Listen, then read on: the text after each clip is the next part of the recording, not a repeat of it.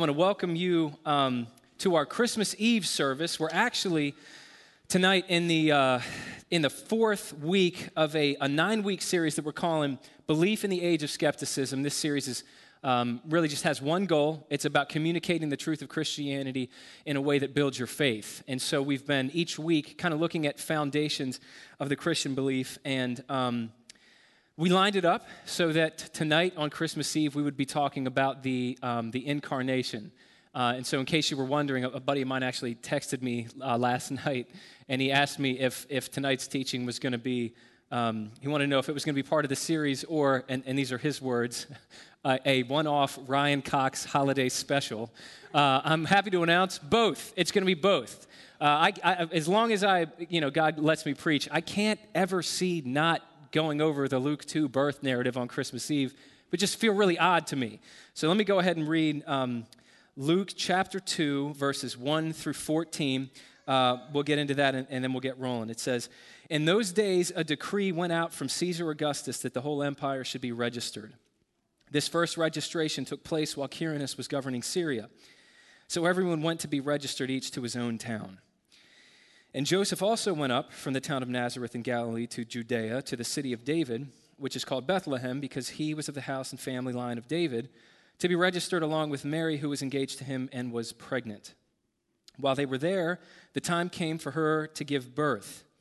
Then she gave birth to her firstborn son and she wrapped him snugly in cloth and laid him in a feeding trough because there was no room for them at the lodging place. In the same region, shepherds were staying out in the fields and keeping watch at night over their flock. Then an angel of the Lord stood before them, and the glory of the Lord shone around them, and they were terrified. But the angel said to them, Don't be afraid, for look, I proclaim to you good news of great joy that will be for all the people. Today, a Savior, who is Messiah the Lord, was born for you in the city of David. This will be the sign for you.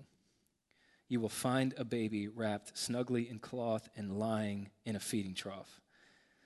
Suddenly, there was a multitude of the heavenly hosts with the angel, praising God and saying, Glory to God in the highest heaven, and peace on earth to people he favors.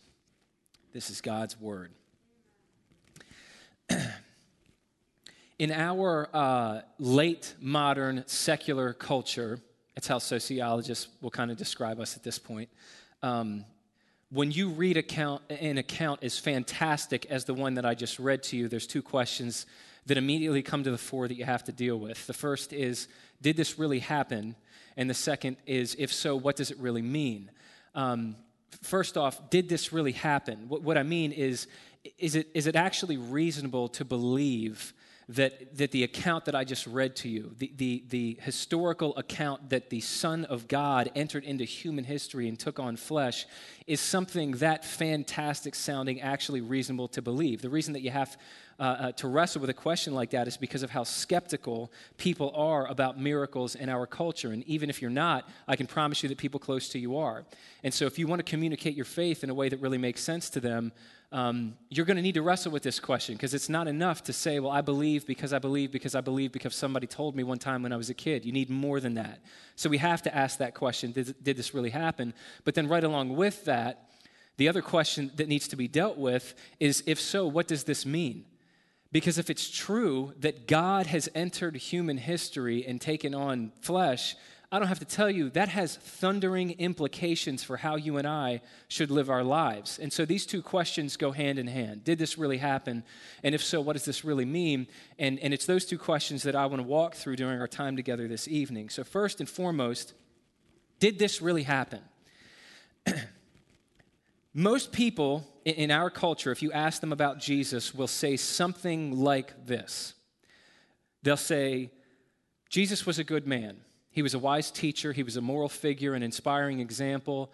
Um, but as time went on, his followers developed higher and higher views of him, um, started to speculate that maybe he was more than just a man, maybe he was divine. Some miracle stories got attached to his name. And then as the centuries went on and the story sort of evolved and took shape of its own, um, those accounts got written down, became what we refer to now as our New Testament, and there you have Christianity. Uh, that's a really common um, perception. It's sort of a, um, a mixture of what you'll hear in Religion 101, Philosophy 101, and the Da Vinci Code. Uh, the only problem with that account of Christianity is that absolutely every aspect of it is entirely wrong. And to explain what I mean, what I want, want to do um, is go back just one chapter, and I'm going to read to you Luke's introduction to his own gospel account, just the first four verses. He said, Many have undertaken to compile a narrative about the events that have been fulfilled among us, just as the original eyewitnesses and servants of the word handed them down to us. It also seemed good to me, since I have carefully investigated everything from the very first, to write to you in an orderly sequence, most honorable Theophilus, so that you may know the certainty of the things about which you have been instructed. A uh, number of things going on there, but, but let me just draw your attention uh, to a few of them. First off, what's clear is that Luke was writing his entire gospel account primarily to someone that he refers to as most honorable Theophilus, who was evidently uh, an educated and cultured individual.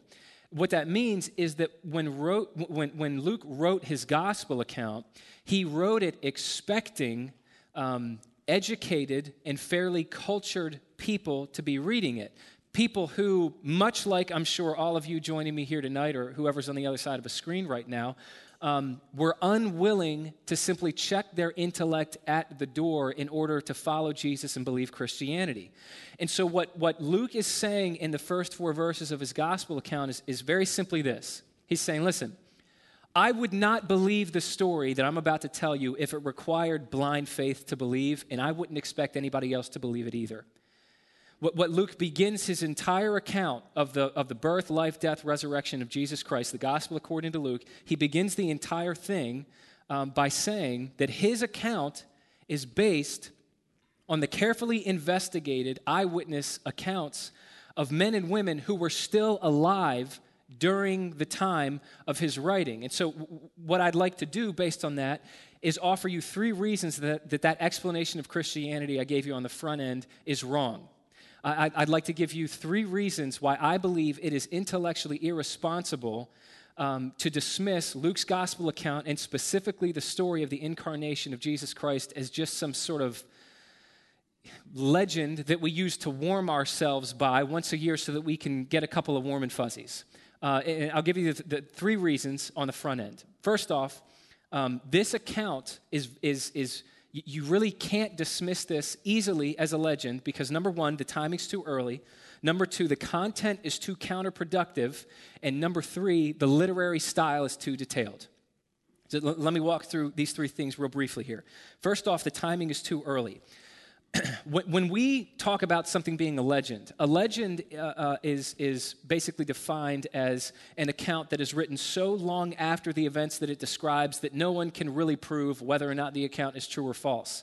So, for instance, I, I found this interesting. I just learned this week that um, King Arthur, who you've probably heard of before, if King Arthur lived at all, he lived around the year 500 AD. But the first accounts we have of King Arthur were written some 400 years after his life. And so we refer to that as a legend because there's really no way of knowing whether any of it is true or false. Um, you may find this interesting, you may find this encouraging, but historians basically universally agree and I mean uh, uh, Christian and non Christian historians, religious and secular historians, nearly universally agree that Luke wrote his gospel account just 25 to 40 years after the death of Jesus. Now, what that means is that Luke was writing this while the eyewitnesses that he names in his, count, his account were still alive. So basically, what Luke is, is, is saying here, he's saying, I'm giving you every reason to poke holes in my story. And if you come across anything that you doubt in my account, all you need to do is go to the people that I mentioned by name. And if they tell you that I'm lying, then you have permission to call me a liar. I don't have to tell you, that's an insane thing to do if you know that you're just making this whole account up. So, the first reason that it's really difficult to dismiss this as simply a legend is because the timing's too early. But, but secondly, and I actually find this even more compelling, is that the content is too counterproductive. So, another uh, common objection to the gospel accounts that you'll hear sounds something like this that the gospel accounts of Jesus' life cannot be trusted because the authors who wrote them did so with an agenda. They were Christians and they wanted people to believe what they believed. So, because of the ulterior motive there, you shouldn't trust anything that they write down.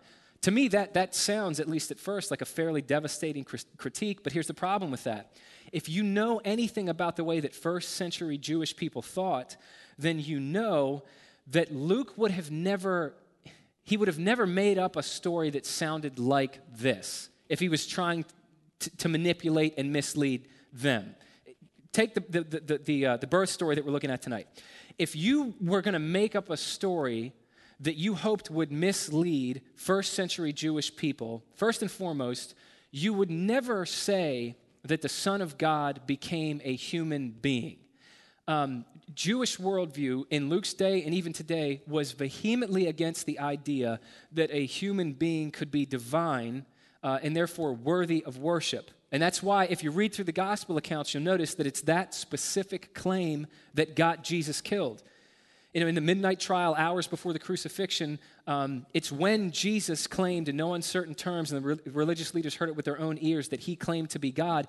It's at that moment that they said, okay, this trial's over. We need no further testimony. We have enough to murder Jesus with that claim right there. They were not into the idea that a human being could also be divine. But if, if you were going to try to sell them on that idea, let's say that, that, that you were already going to try to go that route, if you were going to try to sell first century Jewish people on this idea that a human being was divine, you would never say that his parents were an unwed, poverty stricken couple from a town with as bad a reputation as Nazareth. And let me go a step further here because it just sounds more and more ridiculous. And you would certainly never say that he was conceived out of wedlock. And, and not only that, but, but you noticed who does Luke say are the first eyewitnesses to this? You know, the, the people to whom the angelic host announced the coming of the boy who was Lord? Shepherds. You're going to hear me say more about this later, but this is in a day and age when shepherds were so looked down on that their testimony wasn't even admissible in court. So, so think of it this way if you're writing this story, and you're saying, uh, you, you, know, God announced his, his entrance into humanity. He sent an angelic host. All you got to do is ask the shepherds. The first thought a first century Jewish person is going to think is, hang on a second, we don't believe shepherds' testimony about anything, and I'm supposed to suddenly give credence to their testimony that God has just entered human history. It's ridiculous. And so the point is, if Luke is making this up, He's deliberately working against himself. He's deliberately making this story as offensive and unbelievable sounding as possible. And so the point is that the most reasonable explanation for why Luke wrote the story this way is because this is how it actually happened. But thirdly, if you don't find that compelling, the, the, the third thing I point out here is that the literary style is too detailed. All right, let, let, let me draw your attention to this. At the beginning of the birth narrative, Luke tells us that this whole account happened, the birth of Jesus happened while, verse 2, a man named Quirinius was governing Syria. Let me just ask you the question how does that detail contribute to the story overall? The answer is it does not in any way, shape, or form. It does not matter at all who was governing Syria while God entered human history. It doesn't add to it and it doesn't take away, which is a really significant thing for literary experts.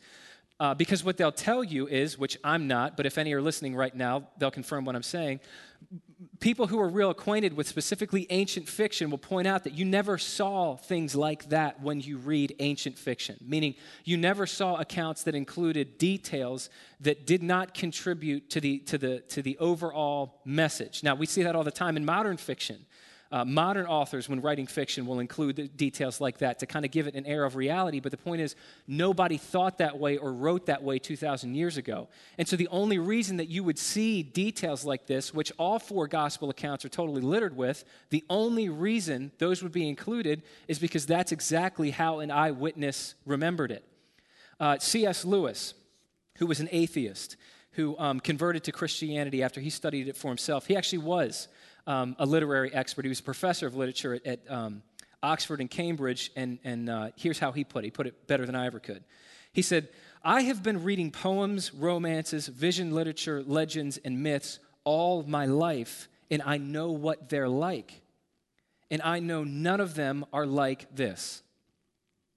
Of the gospel texts, there are only two possible views. Either this is reportage, meaning these events actually happened as the authors recorded them, or some unknown ancient writer without known predecessors or successors suddenly anticipated the whole technique of modern novelistic, realistic narrative. The reader who doesn't see this has simply not learned how to read. I think that last statement is rude, but I didn't make this up, so take that up with C.S. Lewis. But here's the point when you approach Luke's gospel account, or, or, or, or, or any of the gospel accounts about Jesus' life, you can say, I think they made the whole thing up. But, but it begs the question how could Luke have simply made this up just 25 years after the events he's describing while the eyewitnesses that he names were still alive? This whole thing would have fallen apart before it ever had a chance to get off the ground. You can say, uh, you know, we can't trust these accounts because they were written by people who had an agenda. But again, if the gospel writers had that agenda, then why are they intentionally recording this in a way that would have been offensive to the very audience they were trying to persuade? You can say whatever you'd like when you approach these gospel accounts, but, but let me offer you what I'm convinced Luke would say if he were alive today. What Luke would say is, You should not believe my gospel account just because it's, it's exciting, even though it is. You should not believe my gospel account because it'll meet your needs, even though it will. And you should not believe my gospel account because it can give you hope, even though it can. There's exactly one reason to believe this gospel account it's because it's true. If this story was just a myth, uh, if a story this fantastic was just a myth, it would have never survived, survived past Luke's lifetime, but it did and it survived past the lifetimes of the entire first generation of Jesus' followers, men and women, many of whom were persecuted and gave their lives rather than deny the truth about Jesus. And after surviving their lifetimes, history tells us that this message transformed the entire Roman Empire. And here we are 2,000 years later in a part of the world that Luke didn't even know existed. And every year, billions of people are still celebrating the birth of the one Jewish rabbi who claims something that no other founder of any other major belief system dared to claim, which is not just that he came here to help you find God, but that he was God. And he came all this way to find you. Now, I don't know if you find any of that compelling, if you've heard these arguments before, or what's going on in your mind right now, but everything that I've said up to this point, I've said to simply make this one statement. Any intellectually responsible person should investigate the incarnation of Jesus Christ because there are very good reasons for believing that it really did happen. But as I said on the front end of our time together, it's not enough to simply believe this as a naked historical fact. Because if this actually happened, and it did happen, this has incredible implications for everything about our lives and this life generally. And so, what I'd like to do now, with the rest of the time that we have, is simply answer the question what does Christmas mean? And the truth is, I could spend the rest of my life trying to answer that question and, and just barely scratching the surface, but I just want to offer you two ideas before we all get on with, with whatever stuff we have going on today. First off, what does Christmas mean? Number one, this is our first idea Christmas means that satisfaction can finally be found. one of the things that's always stood out to me about this birth narrative is that the angels, uh, when they announced that, that the boy who was Lord just enter into hu- human history, they told the shepherds that there was a sign that would help them identify Jesus. You read this in verse 12. It says, This will be the sign for you. You will find a baby wrapped snugly in cloth and lying in a feeding trough. So, so the sign that they were given was that this boy would be laying in a feeding trough. I, have always thought if you could just kind of get into the perspective of the shepherds for a moment, that that would have been completely surprising to you. That, that you're a shepherd out in the field. You know, God hasn't really spoken through a prophet in about 400 years to your people. An angelic host appears before you and tells you God has arrived. He didn't just send a messenger, He came down here Himself and He says, okay, and there's a sign so that you'll be able to identify the boy. I, I just don't think that that is what you think the sign would be, that He's laying in a feeding trough This is God in the flesh. I would think he floats, he glows, he reads thoughts, he, you know, he can uh, do backflips or something. I don't know, something that would indicate that this boy's special. But of all the signs, it's that he's lying in a feeding trough in the town of Bethlehem. And like everything else I read in Scripture, that begs the question for me why? Why is it that of all the ways that, that, that, God could have made his, his arrival, did he decide to be laid in a feeding trough in the town of Bethlehem? Just, just, just follow me here for a minute, because this will be important later. Bethlehem, the name of the town that Jesus was born into, that name literally means the house of bread. And a feeding trough like the one in which Jesus was laid was a device. It, only had one, it, one specific purpose. It was designed to satisfy the hunger and the thirst of animals in Jesus' day. And the fact that this was the sign attached to the birth of Jesus tells us something incredibly significant about what it is that he came down here to do. Uh, for the second, and it'll be the last time today, I'm going to read a, a, quote to you from our guy, C.S. Lewis. Um, this has always really spoken to me, and maybe this will mean something to somebody else. He said, Most people, if they've really learned to look into their own hearts, would know that they do want and want acutely something that cannot be had in this world. There are all sorts of things in this world that offer to give it to you, but they never quite keep their promise the longings which arise in us when we first fall in love, or for, first think of some foreign country, or first take up some subject that excites us, are longings which no marriage, no travel, no learning can really satisfy. I'm not now speaking of what would be ordinarily called unsuccessful marriages or holidays or learned careers. I'm speaking of the best possible ones. Then he said, Our lifelong nostalgia our longing to be reunited with something in the universe from which we now feel cut off, our longing to be on the inside of some door which we've always seen from the outside, is no mere neurotic fantasy, but the truest index of our real situation. this is all he's saying. And I know this is going to hit home for somebody tonight. All Lewis is saying there is that if you live long enough to get some of the things that you really wanted, some of the things that once upon a time you told yourself, if I could just get my hands on that, then I would be happy, then I'd be fulfilled, then my life can begin, whatever. If you live long enough to actually get your hands on those things, what we all eventually discover is that we were born with desires that nothing in this world can satisfy. And what we all do on autopilot is we have this tendency to believe the craziest sounding lie in the world when you actually articulate it. It sounds like this Maybe if I just had more of what has never satisfied me, then I would be satisfied. Sounds crazy when you say it out loud, but that is how the human heart operates on autopilot. And it is, I don't have to tell you because I know you know, it is such an exhausting way to live. I say all that to say that Jesus was laid in a feeding trough to show us that he came to be the answer to that way of life for people who were tired of living that way. About three decades after his birth, people began asking, okay, who is Jesus? He spoke with an authority that they'd never heard before. He performed signs and wonders that could not be easily explained away. And so, understandably, people leaned in, crowds followed him, and they all asked the question, Who is Jesus?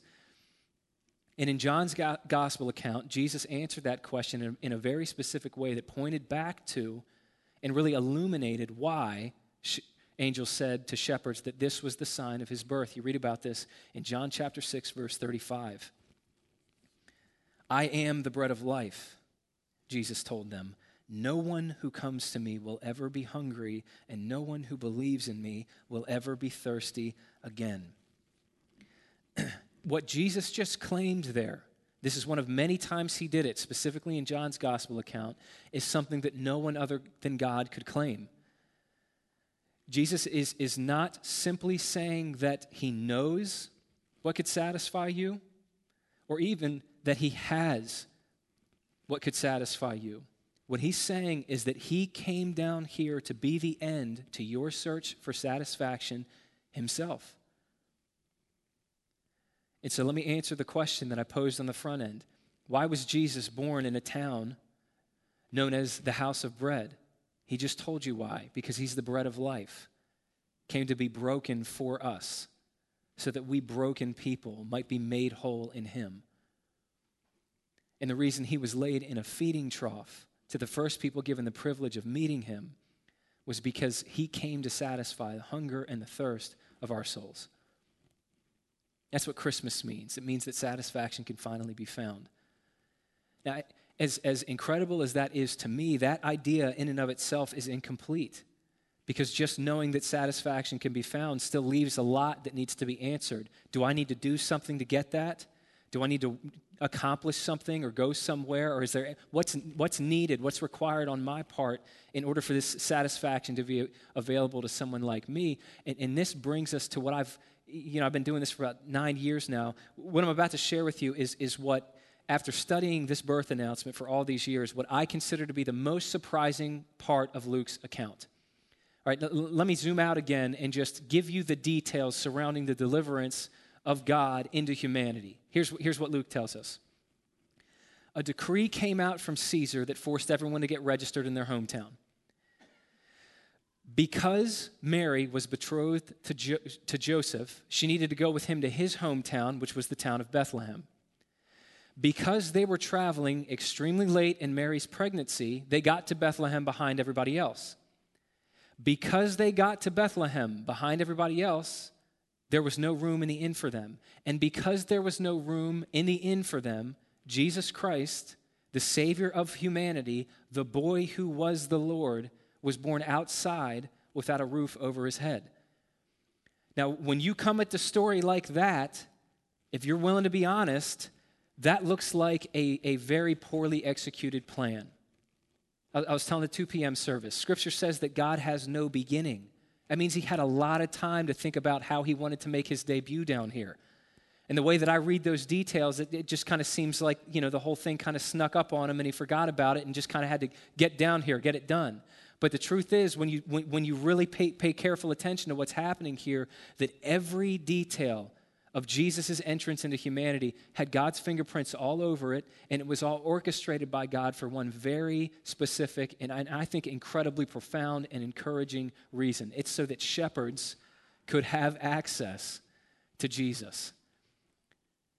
It's if, if a single detail from this story had been changed, if Caesar had not sent out that decree, if Mary had been betrothed to a man from another hometown, if she had gotten pregnant at a different time in her life, if they had gotten to Bethlehem faster than they did, if, if anything was different, then those shepherds, they might have been able to hear about what God had just done for humanity, but they would have been left out in the cold. They could have never gotten to Jesus. And so, what, what all of this is meant to show us is, is that God is going to absolutely limitless lengths to meet people not where they should be, but exactly as they are. This brings us to our second, and it'll be our final idea during our time together. Number two, Christmas means that hope is within reach. the fact that God did all this for shepherds to me only becomes more amazing and, and, and more encouraging when you consider what shepherds were like in Luke's day. Because you'd be hard pressed to find, uh, you know, people on a, on a lower rung, you know, in, in society's eyes. All right, uh, professionally, Nobody wanted to be a shepherd. If, if you were a shepherd, it's because your plans for your life didn't work out the way that you wanted them to. You know, socially, shepherds were seen as outcasts. Their job kept them moving around to the point they couldn't really form deep and meaningful relationships. Because of that, everywhere they went, people kind of viewed them with an, uh, a suspicious eye, um, to the point that, like I mentioned earlier, their testimonies weren't even admissible in court. And beyond that, even in a, a moral sense, a spiritual sense, um, shepherds were thought to be ceremonially unclean because their jobs kept them from being able to observe the religious laws in, um, in, in, in, in, in Luke's day. And so, my, my point is just to kind of bring this down to where we live. If you've, if, if you've ever woken up and felt like your life didn't turn out the way that you wanted it to, like whatever you planned for your life, it, it, it, it just didn't work out, and you're not where you thought you were going to be, you know exactly what it's like to be a shepherd. They felt like that every day of their life. You know, if, if, if you've ever known what it's like to feel like you're on the outside, to feel lonely, to feel isolated, to feel like people have kind of made up their mind about you without bothering to get to know you, you know exactly what it's like to be a shepherd because they were treated that way everywhere they went.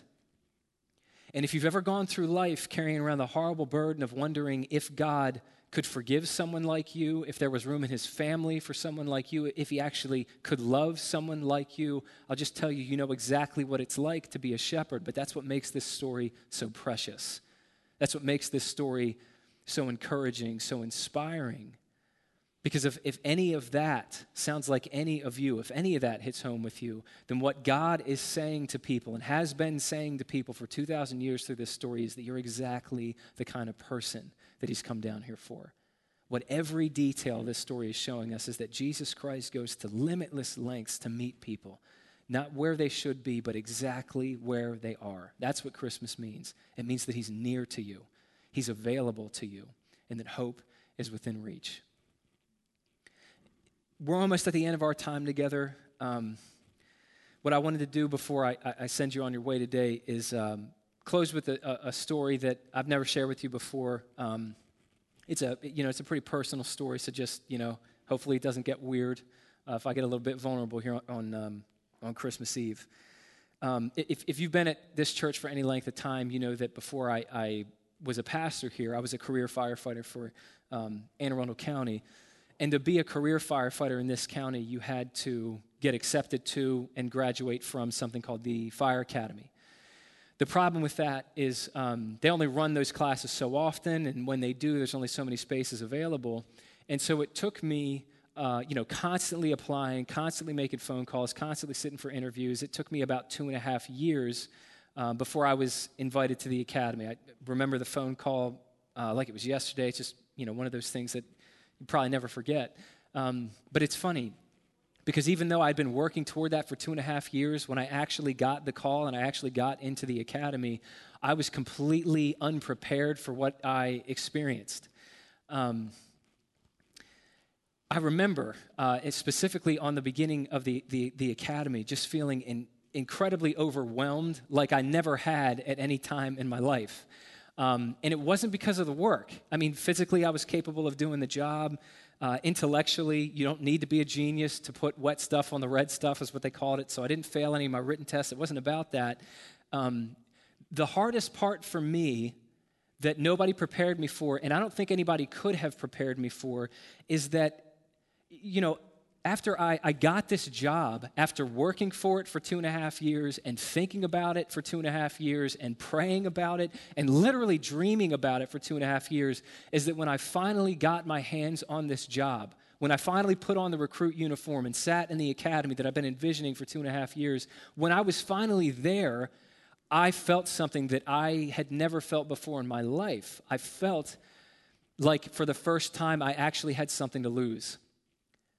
And I, I was telling the other service, I, nobody ever talks about that.